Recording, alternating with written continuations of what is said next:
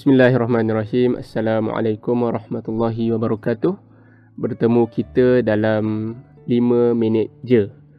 InsyaAllah uh, sempena Ramadan ini uh, suka untuk saya kongsikan sedikit sebanyak tentang sedekah. Dalam Quran, kalau kita baca dalam juzuk yang kedua, surah Al-Baqarah ayat 261 dan 265, kita akan dapati bahawa Allah sebut ganjaran sedekah ini dalam satu ayat Allah sebut ganjarannya di'fain dua kali ganda. Dan dalam ayat yang lain Allah sebut ganjaran sedekah ini boleh mencapai sehingga 700 kali ganda. Jadi bagaimana kita nak mendapat sebanyak mungkin pahala uh, daripada sedekah kita?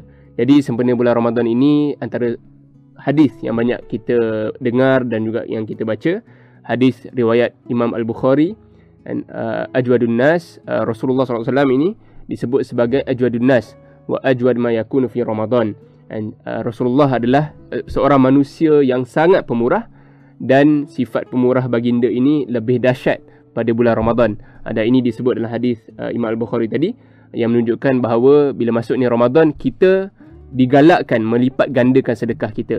Jadi berdasarkan surah uh, panduan Al-Quran dan kita mendapati bahawa sedekah ini ada uh, langkah-langkah dan, dan dan panduannya untuk kita memastikan kita mendapat seba, sebanyak mungkin pahala.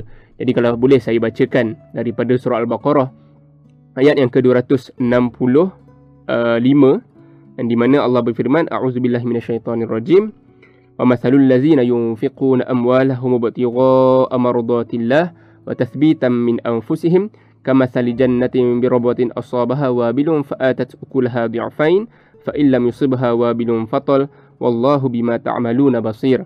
Maksudnya dan perumpamaan orang-orang yang membelanjakan hartanya kerana mencari keredaan Allah dan untuk keteguhan jiwa mereka seperti sebuah kebun yang terletak di lereng bukit yang disiram oleh hujan lebat maka kebun itu menghasilkan buahnya dua kali lipat ataupun dua kali ganda.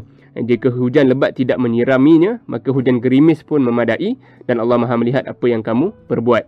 Dan dalam ayat ini Allah kata hasil tanaman itu akan ber, berbuah sebanyak dua kali lipat. Dan dalam ayat yang lain, ayat ayat 261, Allah berfirman, "Masalul ladzina yunfiquna amwalahum fi sabilillah kama sali habbatin ambatat sab'a sanabila fi kulli sumbulatin mi'atu habbah wallahu yudha'ifu liman yasha wallahu wasi'un alim." Allah sebut perumpamaan nafkah yang dikeluarkan oleh orang-orang yang menafkahkan hartanya di jalan Allah adalah serupa dengan sebutir benih yang menumbuhkan tujuh tangkai pada tiap-tiap tangkai ada seratus biji.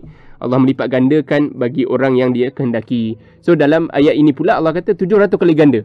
Ha, jadi akhir sekali um, kita konklusikan uh, saya dapat uh, poin ini daripada sebuah kitab uh, Al-Amsal fil Quran karangan Imam Ibn Qayyim Al-Jauzi yang menyatakan bahawa faktor menentukan berapa kali ganda Allah akan uh, gandakan pahala sedekah kita bergantung kepada pemilihan tempat sedekah dan sejauh mana impaknya sedekah yang kita buat.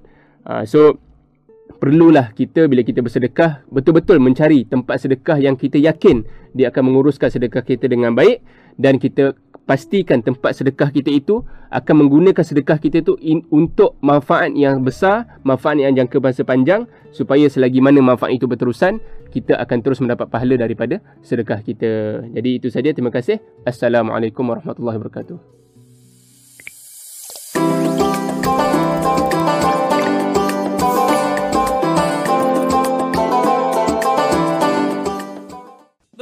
mama mbina masha